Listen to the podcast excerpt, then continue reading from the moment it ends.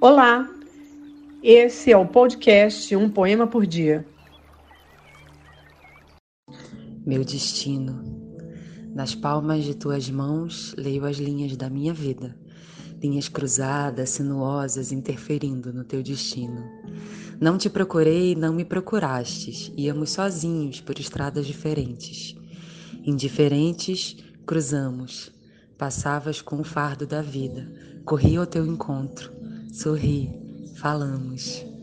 Esse dia foi marcado com a pedra branca da cabeça de um peixe, e desde então caminhamos juntos pela vida. Cora Coralina. Se você curtiu, divulgue a nossa playlist.